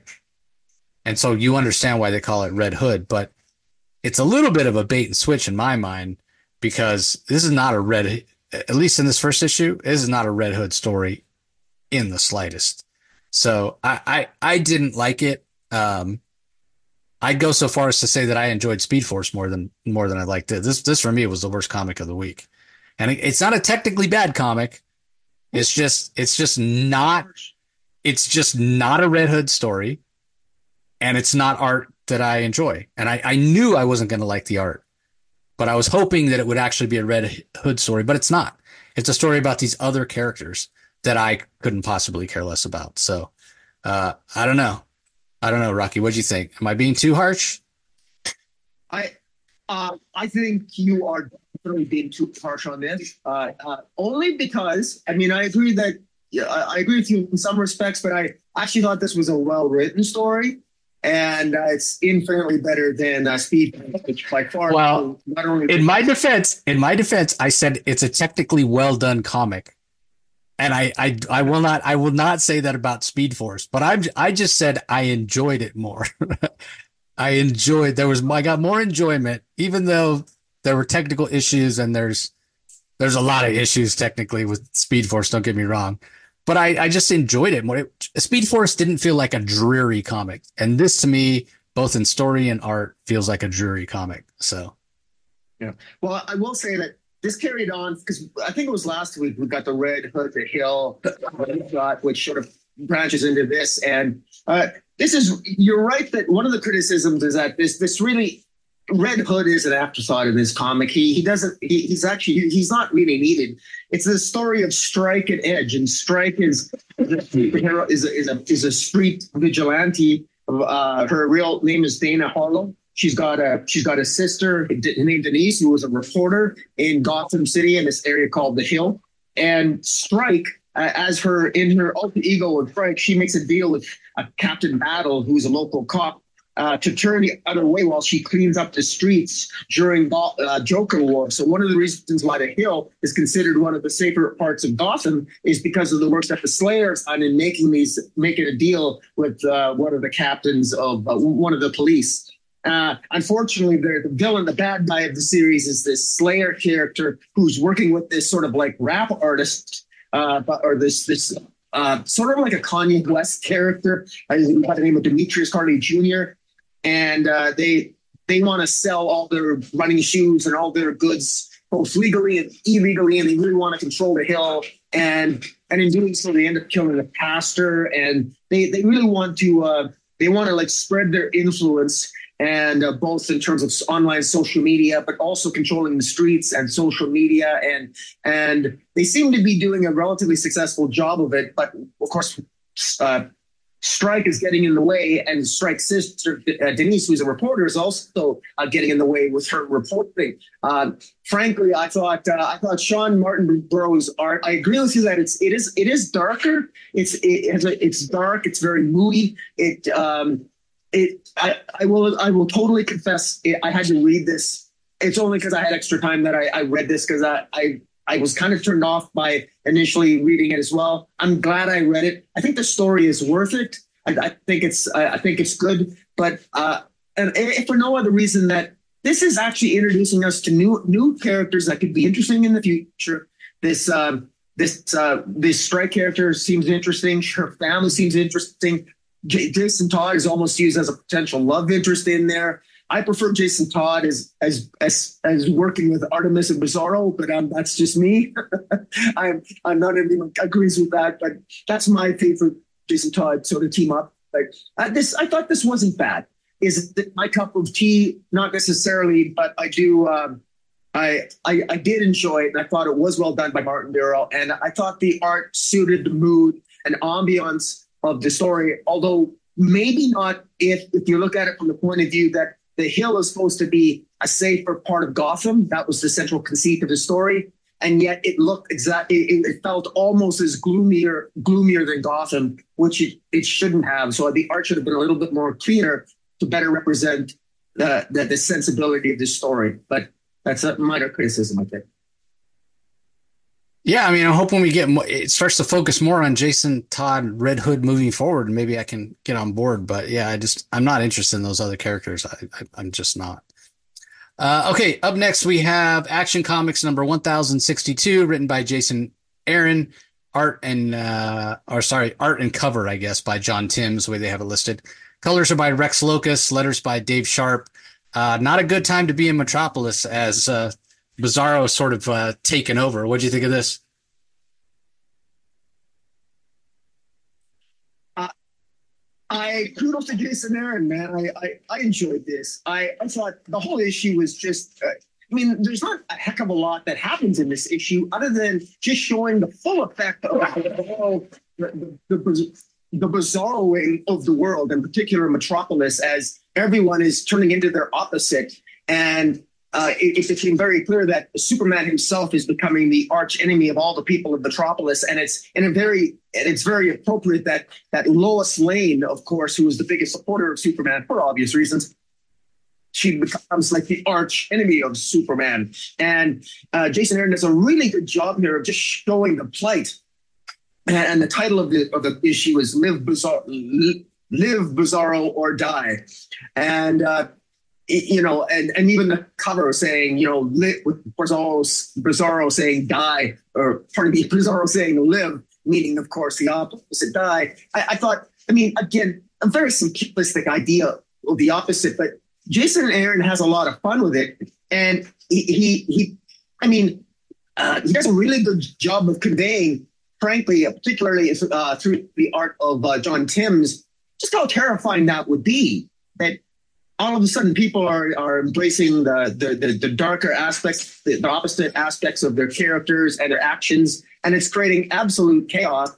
And unfortunately, uh, I like how Jason Aaron is mindful, unlike many writers, uh, mindful of the fact that uh, Superman is part of the larger universe. So the Justice Leagues or other characters are mentioned. Uh, Doctor Fate uh, is involved, but he's he's unfortunately impacted by it. And so Mystic users are involved, Batman's involved, but only on the periphery because Jason Aaron knows that this is a Superman story. So he keeps it focused on Superman. And it becomes clear that Superman himself, while impacted and infected and slowly being uh, overcome by the Bizarro virus or Bizarro effect, whatever you want to call it, he very clearly uh, formulates a plan. And it's a desperate plan. And it's clear that despite the efforts of all the mystical users and the magic users on Earth, Bizarro is arguably the most powerful magical user in a, arguably the multiverse right now because of the, what he did in the first issue in, in uh, destroying all the magicians of the sorcerers on Gem World and, and, and elsewhere. Yeah, Bizarro is re- extremely powerful and seems to be occupying a part of Superman's mind, or at least that's what's implied. And and the ending here, I just thought I just thought was inspired. And the reason I love the ending and the ending here was Superman desperate. How do you stop? How do you stop the insanity of Bizarro World? Well, how do you impose sanity on an insane mind like Bizarro? Uh, well, you you go to the Joker, who's the opposite now.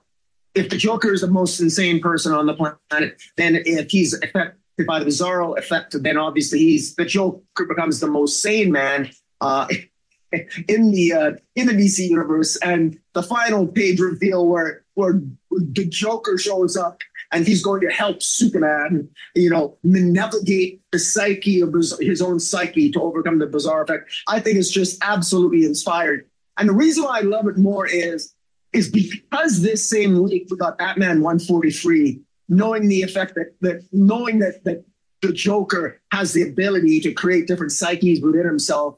the fact it puts a new spin and it makes me think differently about the possibilities of a sane Joker. I mean, is it possible that the Joker could? I mean, again, this is not related, and there's no reason. I've, I've not read anything. There's no reason to believe that Jason Aaron was even aware of Zdarsky's run. They're not connected. This is his own story. But I like the convenient serendipitous overlap of the stories because it just put a bigger smile on my face when I saw this same Joker looking so sophisticated, walking with the arrogance and the and the confidence of a Sherlock Holmes. He's going to help Superman in the final page reveal I thought it was just inspired. It put a great big shit eating grin on my face, and I, I really enjoyed this. And uh, I, I'm normally a guy who's absolutely sick of the Joker, but I gotta say, this week I'm uh, seeing the Joker in these types of stories has really put a smile on my face. yeah, I mean, I, I yeah, similar to how I felt, you know, second part of the story to how I felt about the second part of the Batman story that, that we got this week. You know, as much as I'm not a big fan of the Joker, great to see the Joker here because it's a different take, right? It's something that's new and fresh. It's the Joker and he's sane, right? Like this idea of of yeah, you you said it, the most insane guy in the world What's the opposite of that? Well, the most sane guy, like the most logical guy. So yeah, the fact that he's going, that Superman is going to get help from the Joker in order to defeat Bizarro is, is amazing. I also mentioned I, I just, Bizarro to me not a character I ever really enjoyed because it's, it's, it just doesn't work saying it's the exact opposite, right? He says hello when he arrives and uh, or, or, or bye when goodbye when he arrives and hello when he leaves or whatever. You can do little things like that, but it just doesn't it just doesn't work really well. But Jason Aaron is making it work. He's making it fun. I mean, Bizarro doesn't show up a heck of a lot in this actual issue. Excuse me. We but we do get plenty of Superman, and we get Superman trying to fight off Bizarro, and, and Bizarro's in his head, um, sort of speaking to him at, at times and, and trying to break him down. but it was interesting early on when Metropolis got infected and by the end of the issue, the whole, like Rocky said, the whole world's infected. The rest of the Justice League tried to contain it, like you mentioned, and it eventually broke out and got everywhere. Um, but but early on, you know, it's Metropolis is sort of ground zero for this um, infection, and and Lois is infected, and um, and seeing her burn books, which again, exact opposite of Lois but yeah, it was hard to see. It was hard. I, I man, there, there's an argument that can be made that I, I like Lois more than than Superman himself as a character. But but anyway, um, yeah, with Lois and and Superman being infected first, and then spreading out from there in a way, um, and and then seeing sort of the the catastrophe that unfolds for the city that that Superman just loves. It there's a tragedy there, but what made the tragedy worse is the fact that in some way, somehow, we don't know how at this point, Superman's able to fight off the spell. He's able, you know, you, you'd expect more from Batman, right? To, with the, you know, willpower or, or Hal Jordan with the willpower to be able to fight off the spell. And I only say that, and not, not that I don't think Superman is very strong willed, but it's magic. It's one of his weaknesses. so to see him fight that off but still being infected by Bizarro in some way is really interesting to me. Obviously, we're going to see more, um, probably more fallout from that as well. And then right at the end, when he he flies away, when Superman kind of thinks about it, okay, who who can help me defeat Bizarro? Oh, you know, the most sane guy in the world, Joker, Bizarro Joker, I guess you'd say. Uh, and he flies away, and there's a part of Lois that's glad to see him leaving, but then there's a part of her that that thinks Clark. Wait, so is she able? Is is it the love that they have for each other? Is that how they're able to fight off the magic spell? I guess we'll have to wait and see. But brilliantly inspired. Like as much as I, I the first issue just didn't work that well for me. Um, one of the things that I thought was brilliant that Jason Aaron did was to have Bizarro as a magic wielder.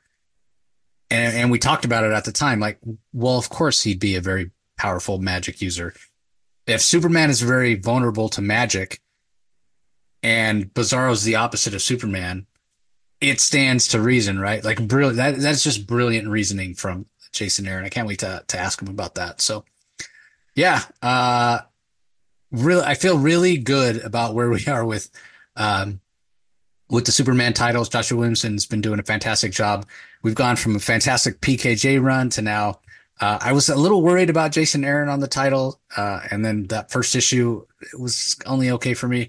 But man, he knocked the second issue out of the park. So feeling really good about where we are uh, with Action Comics this year. Uh, okay, last comic we're going to talk about in detail: uh, Green Lantern number eight. from writer Jeremy Adams. Art is by Amancay Nahuelpan. Colors by Romulo Fajardo Jr. Letters by Dave Sharpe. Uh, and then there's a backup as well um, that actually stars Kyle Rayner, and it's written by somebody who's uh, pretty familiar with uh, with Kyle Rayner. Uh, Ron Marz. uh, jumps on and, and writes the Kyle Rayner story. Uh, um, Jo Mullein shows up in it as well, and it, looks like it's going to lead into some other aspects of Green Lantern um, sort of the cosmic part of it, and, and, we'll talk about it in a minute. But Dale Eaglesham handles the art on the backup.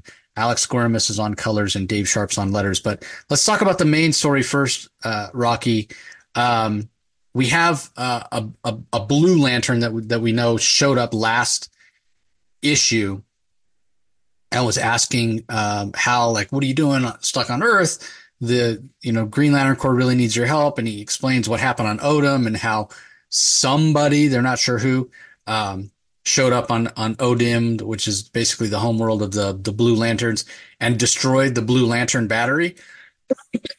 and he's also heard rumors that somebody went to Korugar uh, and destroyed the Yellow uh, Lantern battery, and somebody went. I can't remember the name of the the planet that the the Red Lanterns. Uh, Ysmault went to Ysmault and and destroyed the Red Lantern. So he's like, you gotta get off the planet. You got to get out there and find out who's doing this or what have you. And Hal's like, I can. I've tried. And he's like, Really? Have you really tried? Uh, and I, I don't remember seeing this Blue Lantern before. Razor is his name. Uh, he may be a new character. I'm not 100% sure. Uh, or maybe he showed up in the Jeff Johns run as more of a, a minor character, or maybe I just don't remember him. I, I honestly don't know. It's been so long since I've read Blackest Night or what have you. But he is kind of arrogant and he is you know, kind of self assured and he tells Jordan he's not trying hard enough. So Hal, he gives it his best. He gives it his best and, and tries multiple times to uh, to escape, and he's not able to. Um, and he decides to go to Madame Xanadu for help. So a lot of magic stuff going on in, in the DCU uh, these days. And Xanadu definitely senses something. Uh, and as she's trying to, to relay what's going on and tells Hal where he needs to go to investigate, these three other lan- I guess their lanterns show up, um, but they also seem like they're members or, or maybe council members of the United Planets. so this goes back to something that we talked about before, where I've I've talked about this idea of the United Planets and how they they seem almost malevolent here as they're starting out, which I don't I don't really care for. I just like the think of the United Planets as sort of uh, you know a neutral bureaucratic uh, organization, you know, you don't think of them anymore uh, as evil than you would like the DMV. Yeah, they're a pain in the ass and you hate dealing with them, but it's just bureaucracy. Um, but th- these guys clearly have something else going on. And what's interesting is, you know, they show up, they confront, they're there to get Razor because he was not supposed to leave Odym. Um, but they see that Hal Jordan has a ring and they're like, wait, what are you doing with the ring? You're not supposed to have a ring. You're supposed to be quarantined here. What's going on? That's not even a, you know, one of our rings. It doesn't communicate. Clearly it's something different. but in their courts of trying to, to apprehend Odym and uh, Hal Jordan, they actually change. They change their emotional spectrum, which is not supposed to be possible. Although we have seen one uh, character, I think it was in the Robert Venditti run that could that could change, or it might have been in the Sam Humphries Green Lanterns run. But anyway, these guys are able to we- wield different uh, emotional ex- spectrums all off the same ring. They they change to yellow, they change to blue in the middle of the fight, and they are able to uh, to grab Razor and fly off. Um, but they uh, they leave Hal behind uh, only because they're worried that they won't be able to escape Earth. Um, and they're like, well, we're, we were not here for Hal anyway. We'll deal with him later. And they fly off with Razor. And then Hal goes to the spot, um, Monte de Santa Negria Aguarda, Galicia. I think it's somewhere in Spain, um, where Z- Madame Xanadu told him to go where he might find the answers uh, uh, to what may be holding him back and keeping him from leaving Earth with this uh, unique ring that he has. So a lot happening in the issue, a lot of action. The art by Nahuelpan is fantastic. Um, you know, we know that the, the editorial mandate to Jeremy Adams was you got to keep Green Lantern on Earth. It's interesting, right? He's still going to tell a cosmic story, though. If he's stuck on Earth, he'll just come up with reasons why Hal's stuck on Earth. The reason is not so dissimilar from why Silver Surfer was stuck on Earth for decades over at Marvel before he finally figured it out, uh, which was brilliantly done back in the day. Um, but yeah, Hal Jordan stuck on Earth. I'll just, they'll just bring the cosmic to him. You know, we got a Blue Lantern showing up. We got uh, these Guardians, Guardian Lanterns showing up. You know, Sinestro was there on Earth, so it, it definitely feels like it's building towards something big. And uh, you know, I think I think Jeremy's mentioned, or maybe it was um, maybe it was Philip Kennedy Johnson that their books are, are sort of on a collision course. Look for a Green Lantern event um, coming up toward the end of the year or maybe early next year is my guess. I don't know anything for sure, but that's my guess. So, uh, anyway, what did you think of this issue of Green Lantern, Rocky?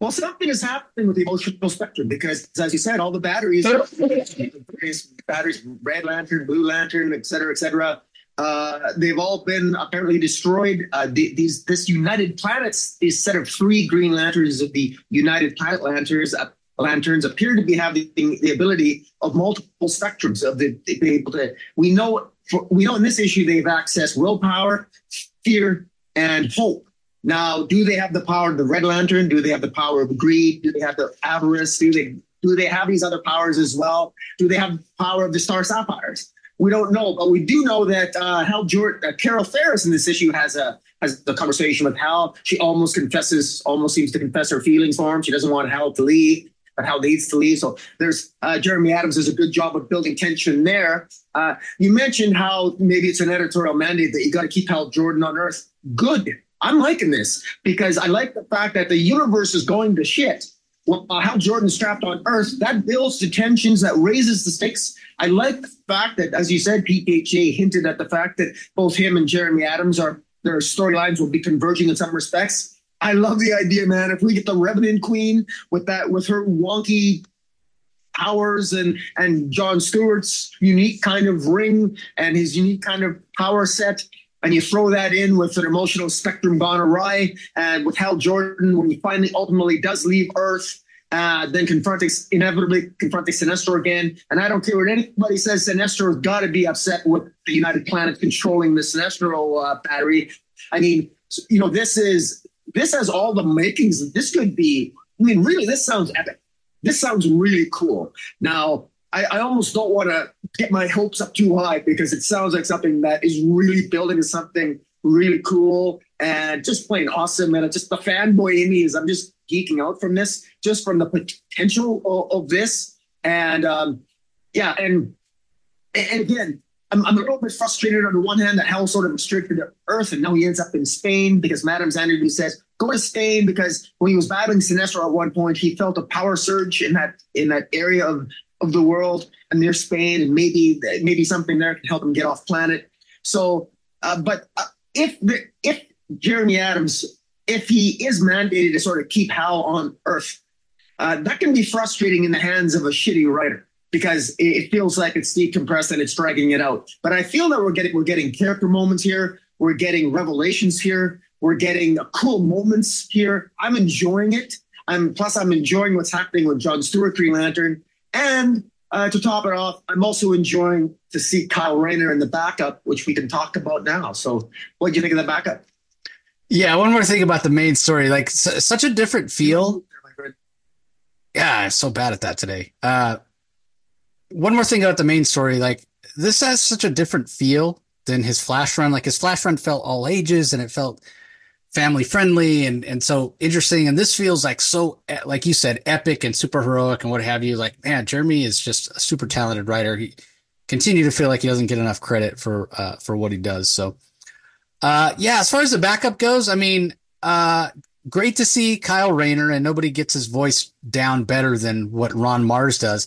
But it's all it's all sort of set up, right? Like um, Kyle clearly knows there's something going on, or he senses there's something going on. Something's not right with the United Planet. Something not, is not right with the, the Green Lantern Corps. He can't get a hold of Hal. Um, he, he, doesn't agree with that Hal's, um, you know, stranded on Earth. He, he doesn't think that's right. Um, but really interesting to go all the way back to his earliest, even before he had the lantern ring at all. and his girlfriend Alex, who you could argue that uh, you know, with without Alex, there'd be no uh, Gail Simone comic book creator because Alex was a, a, character that was seemingly created by Ron Marz and Darryl Banks. Darryl Banks, who was recently on the, the podcast to talk about his current Kickstarter campaign, um, but created and then killed and stuffed in a refrigerator by, I think it was Major Disaster, uh, as sort of a plot device. Major, Major Force. There you go. Major Force. Uh, sort of as a plot device to, to give agency to Kyle Rayner and have him you know, have a reason to to get out there and and you know be all he could be, as it were. So, yeah, interesting, interesting to see that when Kyle needs somebody to talk to, he's using the the willpower uh, of the green spectrum to to recreate Alex and say, you know, I still miss you um, all these years later. So, yeah, uh, really fantastic from um, from Ron Marz and and great art and hints of you know things to come hints of things to come. Uh clearly this is a, a bigger story as we mentioned. So uh yeah what do you think of it? I thought it was actually a, beautiful beautiful wonderful choice by ron Marz to have the character of alex dewitt. That's her full name and i want to say her full name because I know she's a fictional character and we're just reading the comic book. But when you, for those of us who are familiar and who lived through that period of time, that the whole concept of the woman in refrigerators, the controversy it, it, it caused, and, and it's still with us today. The, the, the, the expression when you fridge a character, that's when you fridge a character to create drama and for another character to do something. So usually it's women who are fridged or killed off in order to motivate a male character in the traditional sense. And whether or not you believe that or, or not, uh, that that's an agenda in some stories or not, is besides the point. What I like what Ron Marz does here by using Alex is that he's saying that, look, m- even if it was frigid back in the day, and that's what Alex, that's what Gail Simone called it in an article uh, before she became more famous as a as a as a writer. The, the fact that he's having the fact that he's having, Kyle Rayner remember her, and in his moments when he's he's by himself and he's feeling lonely and he's maybe and he needs to express himself. The fact that he thinks of her and he's never forgotten her. I think that redeems the controversy a little bit in my mind. It's saying, look, this character does care about Alex DeWitt. She wasn't just uh, a random victim stuck in a refrigerator. She was more than that. She was somebody who this character hasn't forgotten. And I think that's very important. I thought that was wonderful that Ron Marz did that. And then to top it off with a new character, Sojourner, show up. Very clearly, she knows that it's a private moment that he's having. I thought that really hit it home. And in particular, I just want to point out something that John Stewart in John in in uh, in, in his series, PKJ gave John Stewart the ability to essentially almost create an extra kind of sentient life for his his like his mother, giving you know embodying a, a new essence or life force for his mother. Uh, uh, in create is recreating a construct of his of his big sister, baby sister, and it sort of makes me wonder: is, is are we going to be seeing Alex again? And is there going to be some sentience to Alex? Is she ever going to speak to him, or is she just there as an image in Kyle Rayner's mind? Will we see more more of this construct or an AI version of Alex moving forward? It's it's interesting to see. That's just me speculating. Maybe it isn't. Maybe this is a one time occurrence. But I really thought that was great and it's great to see Kyle Rayner again. And uh, like full disclosure, I, I, really got into Green Lantern. Kyle Rayner was my favorite Green Lantern because there were, you know, people got to remember back in the day, it wasn't for Kyle Rayner saved the entire Green Lantern Corps. He's the torchbearer for a reason. There was a period of time where there was only one Green Lantern, and that was Kyle, and he's and it all flowed from him after that. So it was, uh, I, I really love this. I really love this issue. Uh, so yeah, good stuff. Yeah, Kyle is beloved. Uh, like the way Wally is, you know, Wally just, he was the Flash for, for a lot of people, you know, for, for two decades. Kyle, not quite as long, but yeah, he definitely, for a lot of people, uh, is the Green Lantern. I, am sort of partial to Hal Jordan, um, cause that was my first Green Lantern. Um, but I, I, I mean, I love Kyle as well. I could uh, give me Kyle and give me Hal and you can have the like I don't care. like John Stewart, don't care. Guy Gardner, don't care. I don't mind um, Simon Baz and Jessica Cruz, but yeah, there's plenty that I could I could lose and I, I wouldn't miss them. But anyway, that does it for the books that we're going to talk about in detail. There's also a Spanish version of uh, Blue Beetle out this week, uh, as there typically is uh, when that title drops. Also, in terms of collections this week, we've got uh, Detective Comics Volume 2 Gotham Nocturne hardcover. This is collecting the Ram V series, uh, specifically this series. Well, actually, it doesn't even say um, which issues it uh, it collects. So uh, anyway, check that out if you're so inclined. It does look like it's uh, 10 issues, 100 pages, so uh, probably quite quite large. Uh, other uh, collections out this week: Night Terrors, Dark Nightmares hardcover. Again, we weren't big fans of the Night Terrors event, so uh, buy that at your own risk. We also have Batman and Robin by Tomasi and Gleason, book one trade paperback. This collects the Batman and Robin New 52 series, volume one, issues 20 through 22, and the uh, second volume of Batman and Robin, uh, issues number zero through 14. And then we've got Batman the Adventure Continues season three trade paperback, which uh, collects the Batman's comic book stories that are based on the uh, Batman the Animated Series. Uh, and this collects issues one through eight of uh, of season three. So that does it for the collections that are out this week. Um, I guess it's time for book of the week. Rocky, you have anything that uh, stands out? Yeah, this was uh, this was a little bit challenging this week. Uh, I'm going to.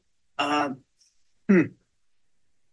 I really enjoyed. Uh, uh, okay, I, am thinking in real time here. I, I really enjoyed uh, Green Lantern. I was pleasantly surprised with uh, Sinister Sons and Batman: The Madness. I thought was I really liked the ending on that. But you know, I'm gonna have to. And Batman 143 was so good in Action Comics with the with the Joker. But you know, I I, I, chose Batman last week as my book of the week with Zdarsky. So I'm going to go with Jason Aaron because I, I, really like what he's doing with Superman and I want to give him props. So I would have to go with, uh, I'm going to go with uh, Action Comics and I'll just bring it up here. Yeah, I'm going to go with Action Comics for my pick of the week. What about you? Yeah, it's kind of tougher than uh, I thought it would be initially. You mentioned Sinister Sons. That, that's off to a great start. Uh, I, I, really enjoyed Outsiders. This new Jenny Crisis is a really interesting character with a lot of potential. Wesley Dodds Sandman continues to be really good. Uh, action comics, like you mentioned, worthy. Um, but I'm gonna I'm gonna go with my boy Jeremy Adams and Green Lantern number eight, just based on the fact, and you kind of mentioned it, based on the fact that yeah, editorial like okay, you got to keep him on Earth, uh, and Jeremy's like, all right, fine. In the hands of a lesser writer, that might be, uh, you know that might not work as well. Uh, but for Jeremy, it might be a challenge, but he's going to figure out a way to tell the story he wants to tell. And when it comes to a Green Lantern story, that's a cosmic story. And this feels big in scope. It feels epic. It feels cosmic. And Hal hasn't even been able to leave Earth yet. So that's fantastic. I'm really curious to see what's going to happen next. Uh, I, I just, he's, he's doing a fantastic job. I want to give him props. Plus the art is gorgeous. The color work's fantastic. Um, if I have any nitpick, it's relatively fast paced. And, you know, knowing Jeremy, it's, he's trying to squeeze every bit of story he can in there. Um, and I, I don't know. It's just one of those things that's so good. I want more. Like, I wish I had three or four more pages uh, per month of that title to, uh, to flesh out the story more. But, uh, that's just me being greedy.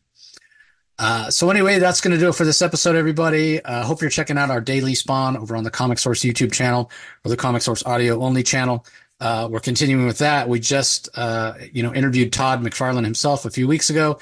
it was great to hear Todd. He came on and talked about uh, all the upcoming plans for Spawn this year. Issue 350 is coming. Uh, also, the first of the new series that were announced at uh, New York Comic Con last year that are set in the Spawn universe. Rat City is going to be coming out real soon. Uh, I think final order cutoff is March 18th, and the book is supposed to drop April 10th. Uh, we had a chance to talk to Erica Schultz, who's the writer for that series.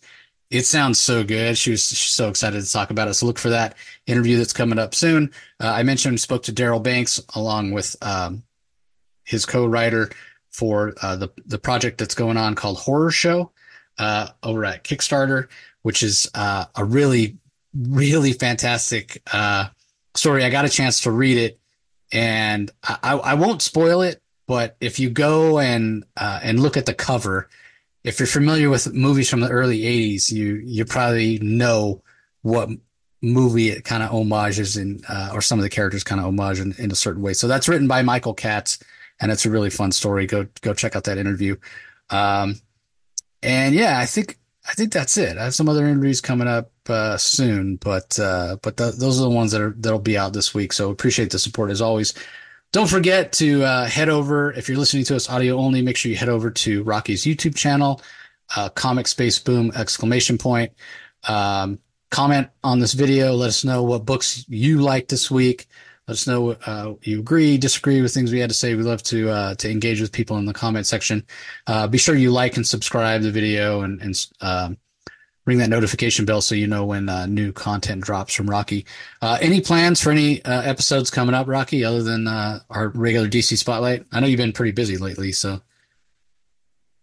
yeah, well, I still want to do. I still probably might do a quick review of Black Panther number one, maybe with or without you, maybe I also want to be I'm going to be reviewing Infernals number one, which is a really which is an image title that came out this week that I really like quite liked. It deals with the the son of the devil and uh, his uh, the son of the devil is dying and, and he has to put Armageddon on hold. And uh, so the, the son of the devil has offspring that he has to recruit, uh, but he doesn't like his, his, offspring, but he's dying of cancer and Armageddon's on hold. And it's actually an interesting premise. And so I, I thought I'll review it. So. Is that Rick, Rick Remender? Uh, no, I don't believe it is. I, I, Ed Brubaker. It's, it's, one of those guys. Uh, no, I, I, I have. It just came. It's image this week. I, I, it's an, it's new writers to me. I think. Inferno, Infernal. Infernals. Good. Uh, I thought there was one that w- that was coming out that sounds similar to what, like similar in title. I don't know that the I, I know what the premise is, um, but I thought it was coming out by somebody that I that I'd heard of before. Um, oh, that okay, Inferno. It's Ryan Parrott. Uh, that's who it is. Yeah, so uh, writer on Rogue Sun, did Mighty Morphin Power Rangers for a long time, did Dead Day at Aftershock. Yeah, uh, I know Ryan. He's been on the show several times, so yeah, I, I definitely should check that out as well. Uh, anyway, that's going to do it for this episode, everybody. Uh, we appreciate the support as always. Don't forget to to head over and subscribe, as I mentioned, and uh, I guess that's going to do it. So thanks for the support, and we'll talk to you next time. See you later. You can find the Comic Source podcast on Spotify, Apple Podcast, Stitcher, Google Play, or whichever podcasting app you prefer. Please tell all your friends about us, subscribe, and rate us. The ratings really help with our visibility and our ability to reach new listeners, especially five star reviews on Apple. Also, be sure to visit us at lrmonline.com to join the conversation, access the show notes, and discover all our other great pop culture content. If you want to email us, the email address is thecomicsourceblog at gmail.com, or you can follow us on Twitter, twitter.com forward slash the comic source. Do a search for the comic source on Facebook and Instagram to follow us on those social platforms. All three spots are great places to find out when we release new episodes as well as follow all our convention coverage. So, once again, we want to thank everyone for listening, and we'll talk to you next time.